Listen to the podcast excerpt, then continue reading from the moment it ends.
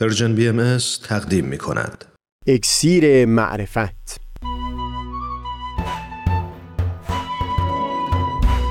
مروری بر مضامین کتاب ایقان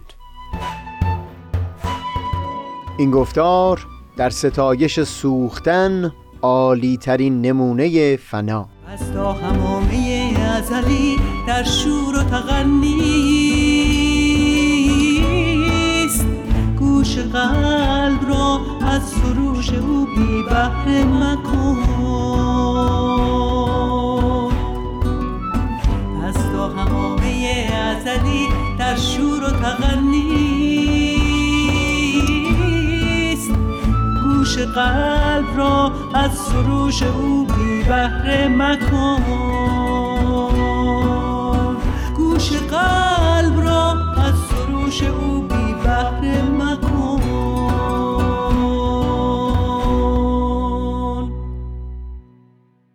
دوستان سهیل کمالی هستم. به کمک مطالبی که در سه گفتار پیشین بیان شد الان میشه مثالی که پیشتر از اون به عنوان بستری برای همه گفتگوهامون استفاده کرده بودیم رو یک قدری بست بدیم.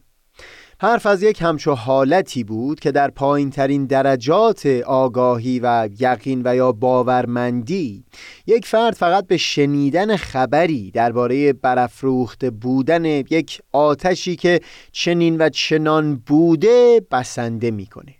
در درجه عمیقتر شخص میل پیدا می‌کنه که خودش اون آتش رو به چشم سر ببینه و محو تماشای زیبایی اون بشه. اون چنان که بسیاری از ماها ساعتها محو زیبایی زغال سرخ زیر آتش یا به تعبیر شاهنامه انگشت شدی. کمی فراتر از اون فرد اونقدری به آتش نزدیک میشه. که نه تنها چشم او از بودن این آتش خبردار بشه بلکه اعضای بیرونی بدن او همه لهیب آتش و گرمای اون رو حس بکنند اگر همچون پروانه عشقی به نور و شعله می بود اونگاه بال و پر خود رو به آتش می‌زد و حتی خود آنگونه می‌شد که با شعله یکی بشه و آتش به همین سوختن او فزونی بگیره. در گفتارهای پیشین نمود همین مثال رو در فعالیتهای عادیتر زندگی در عشق ورزیدنها به معشوق یا اون کس که دوستش میداریم و هم در خصوص فضیلتها و نیکوییهای اخلاقی بحث کردیم. به عنوان نمونه ای از کسی که با همه وجود و پروانوار در آتش اون کاری که شریف میپنداشته سوخته باشه. همواره نام لاوازیه شیمیدان فرانسوی در ذهن من حک شده. او بعد از انقلاب فرانسه به اتهاماتی محکوم به اعدام شد. با گیوتین اعدام هم شد. منتها صد سال بعد از سوی حکومت فرانسه بیگناهی او به ثبوت رسید. داستانها همچو روایتی رو نقل می کنند که از قاضی پرونده درخواست شد که برای ادامه برخی از آزمایش های علمی مدتی اجرای حکم اعدام به تعویق بیفته.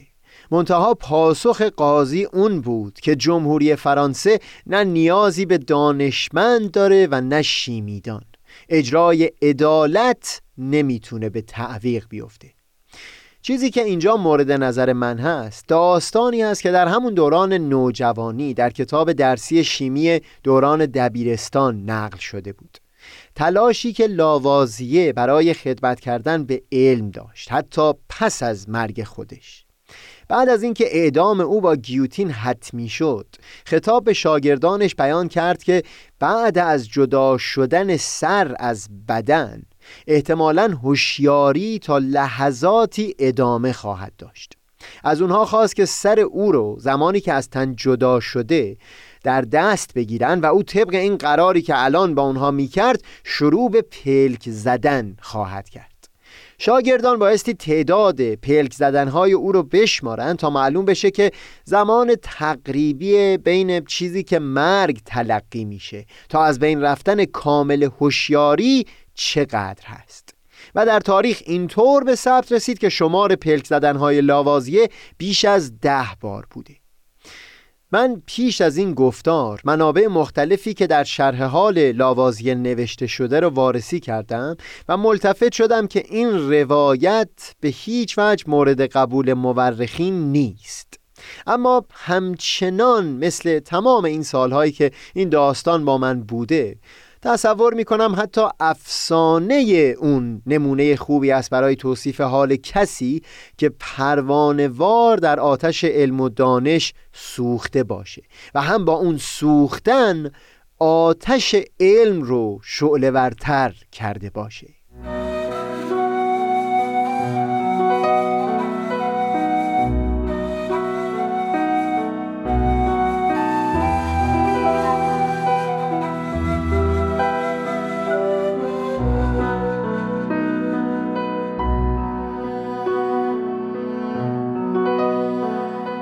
در گفتار دوازدهم صحبتی داشتیم پیرامون اینکه فضیلت‌های اخلاقی اصل و اساس دیانت به حساب اومدن. و لذا شاید بحثی که ما در دو گفتار پیشین در خصوص حس یگانگی با نیکویی های اخلاقی داشتیم ما رو بینیاز می‌کرد از بحث جداگانه درباره دیانت. منتها بایستی این رو در نظر داشت که دیانت در واقع قوهی هست که با محکم کردن یک بینش عمیق در جان آدمیان اونها رو مشتاق می‌کنه به تخلق به اون اخلاقهای نیکو.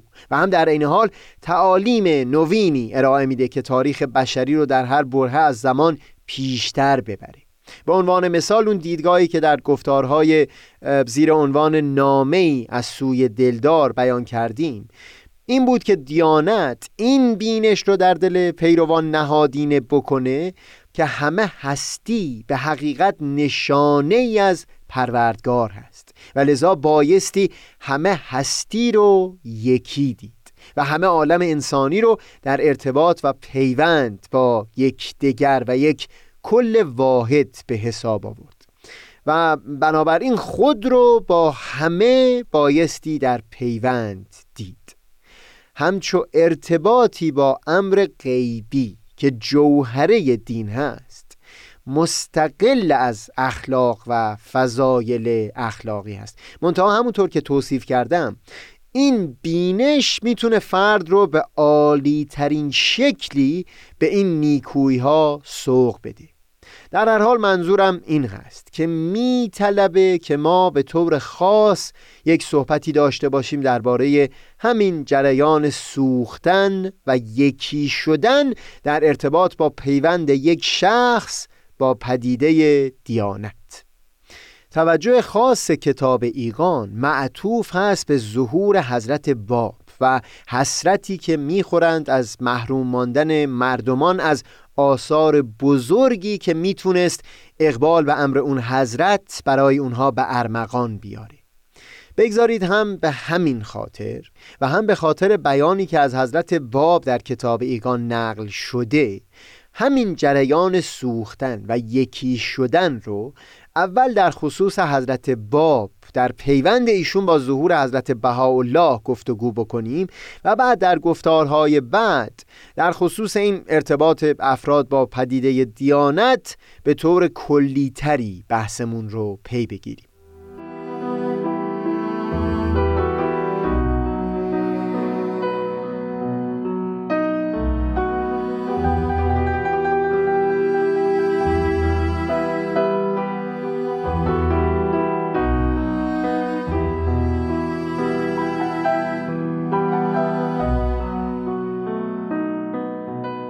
در نوشتجات حضرت باب هر کجا که با تعبیرهای گوناگون خطابی به معشوق و محبوب ازلی وارد شده. درست هست که در یک مقام مخاطب اون خود ظهور حضرت باب و جنبه های عظیم و پنهان مقام خود اون حضرت بوده. منتها اون طوری که خود ایشون در آثار بعدترشون بیان فرمودند همه اون تعابیر رو میشه خطاب به موعودی در نظر گرفت که در آثار خودشون از او به عنوان من یظهره الله یاد کرده بودند.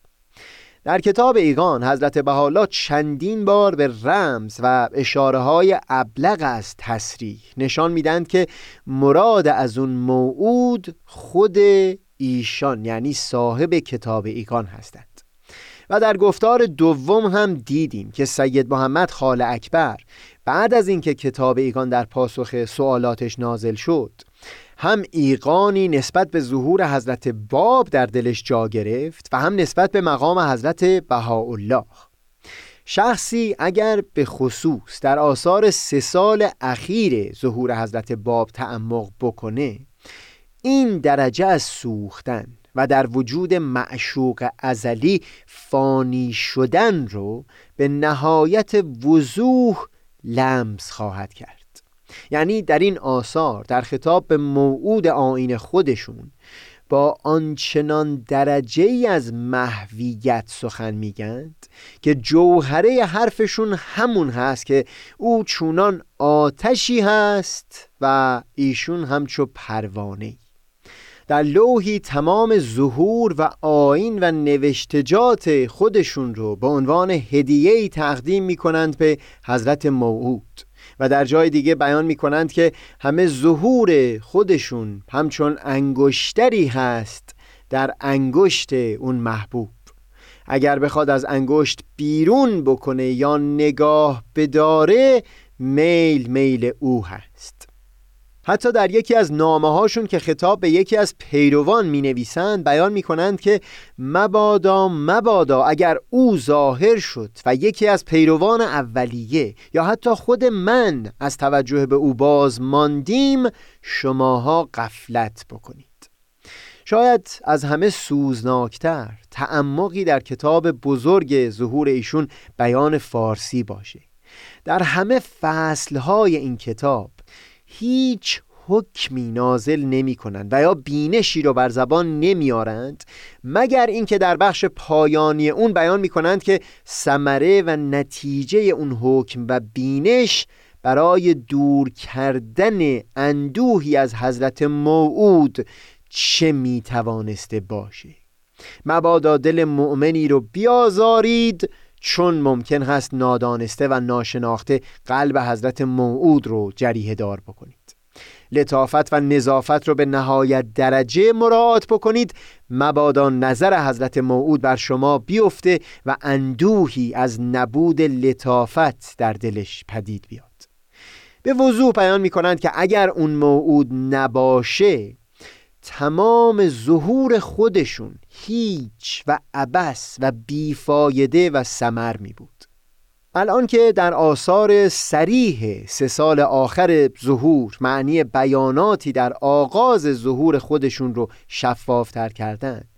شاید از همه موجستر و رساتر همون بیانی باشه که در کتاب ایقان از اولین اثر حضرت باب پس از اظهار امرشون نقل می کند یا بقیت الله قد فدیتو به کلی لکه و رضیت سب فی سبیلک.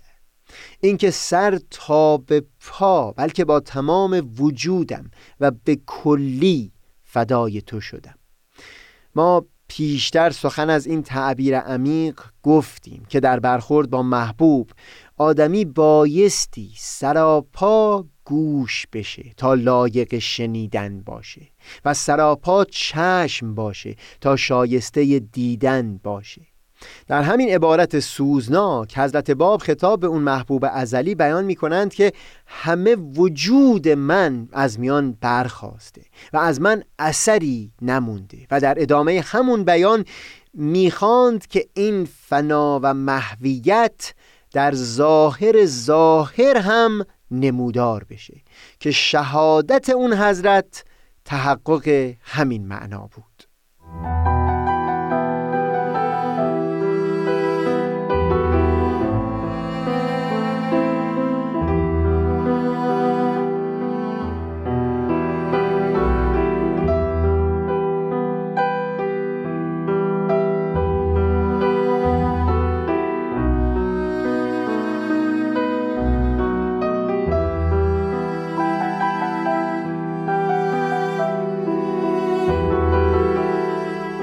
در پاسخ به اون بیان حضرت باب که همه ظهور خودشون رو به عنوان هدیه‌ای تقدیم به حضرت موعود کرده بودند حضرت بهاءالله در کتاب اقدس اطمینان دادند که ندای ایشون رو شنیدند و هدیه اون حضرت رو پذیرفتند. این که حضرت باب ظهور خودشون رو به تمامه فدا کردند. و بال و پر خود رو در آتش سوختند. پیشتر بیان شد. ولی اینکه خود ظهور حضرت باب هم بخشی شد از همین آتش این اونقدر برجسته هست که به هیچ وجه نمیشه اون رو از نظر دور داشت. و حقیقت اون یگانگی میان ظهور حضرت باب و حضرت بهاءالله اون چنان مشهود هست که در طول تاریخ تمامی ادیان عالم به کلی بی سابقه هست. اون چیزی که دور بهایی نامیده میشه با شب اظهار امر حضرت باب شروع میشه. سه روز از نه روز تعطیلات بهایی در هر سال مربوط میشه به تولد حضرت باب اظهار امر ایشون و روز شهادت اون حضرت. یکی از دو ساختمانی که توجه بسیار بسیار خاصی به اون معطوف شده در آثار حضرت بهاءالله خانه حضرت باب در شیراز هست که زیارتگاه بهایان سرتاسر جهان خواهد بود. این یگانگی اونقدر برجسته هست که تمامی افراد جامعه بهایی هم هرگز ظهور اون حضرت را از دیانت بهایی جدا ندونستند. همه بهاییان اونسی که با تاریخ ظهور بهایی داشتند بیشتر از طریق مطالعه اون بخشی از تاریخ نبیل زرندی هست که در توضیح زندگانی حضرت باب و پیروان ظهور ایشون نوشته شده. حتی درباره احکامی که در کتابهای حضرت باب نازل شده حضرت بحالا در بیانی فرمودند که در پذیرش برخی توقف کردیم. اما بقیه رو یا همون گونه که نازل شده بود و یا با اندکی تغییر پذیرفتیم. مقصودم این هست که واقعا اون عبارتی که در کتاب ایقان نقل فرمودند از اون خطاب حضرت باب با خودشون و اینکه خود رو به کلی فدای موعود کردند و وجود خود رو با آتش ظهور حضرت بهاءالله یکی کردند این دقیقا به همین صورت محقق شد. این همه که بیان کردیم به زبان کاملا غیر رمزی بود. ولی حضرت بهاءالله در یکی از آثار رمزی خودشون همین معانی رو با زبان بسیار سوزناکی بیان می کند بعد از اون که حال تباه جامعه بابی در دوران بغداد رو توصیف می کنند و اون رو به صورت جسدی می بینند که نشانی از روح در اون باقی نمونده درباره خود ظهور حضرت باب به این مضمون فرمودند که او رو به اشکهای چشم خودم غسل دادم و در جامعه خودم کفن کردم. این تعبیر ظریف که اون پیکر رو در جامعه خودشون کفن کردند گویا رمزی بود از همین که ظهور حضرت باب حیات خودش رو در بدنه ظهور حضرت بهاءالله برای قرنها و عصرهای بسیار طولانی دیگری ادامه خواهد داد.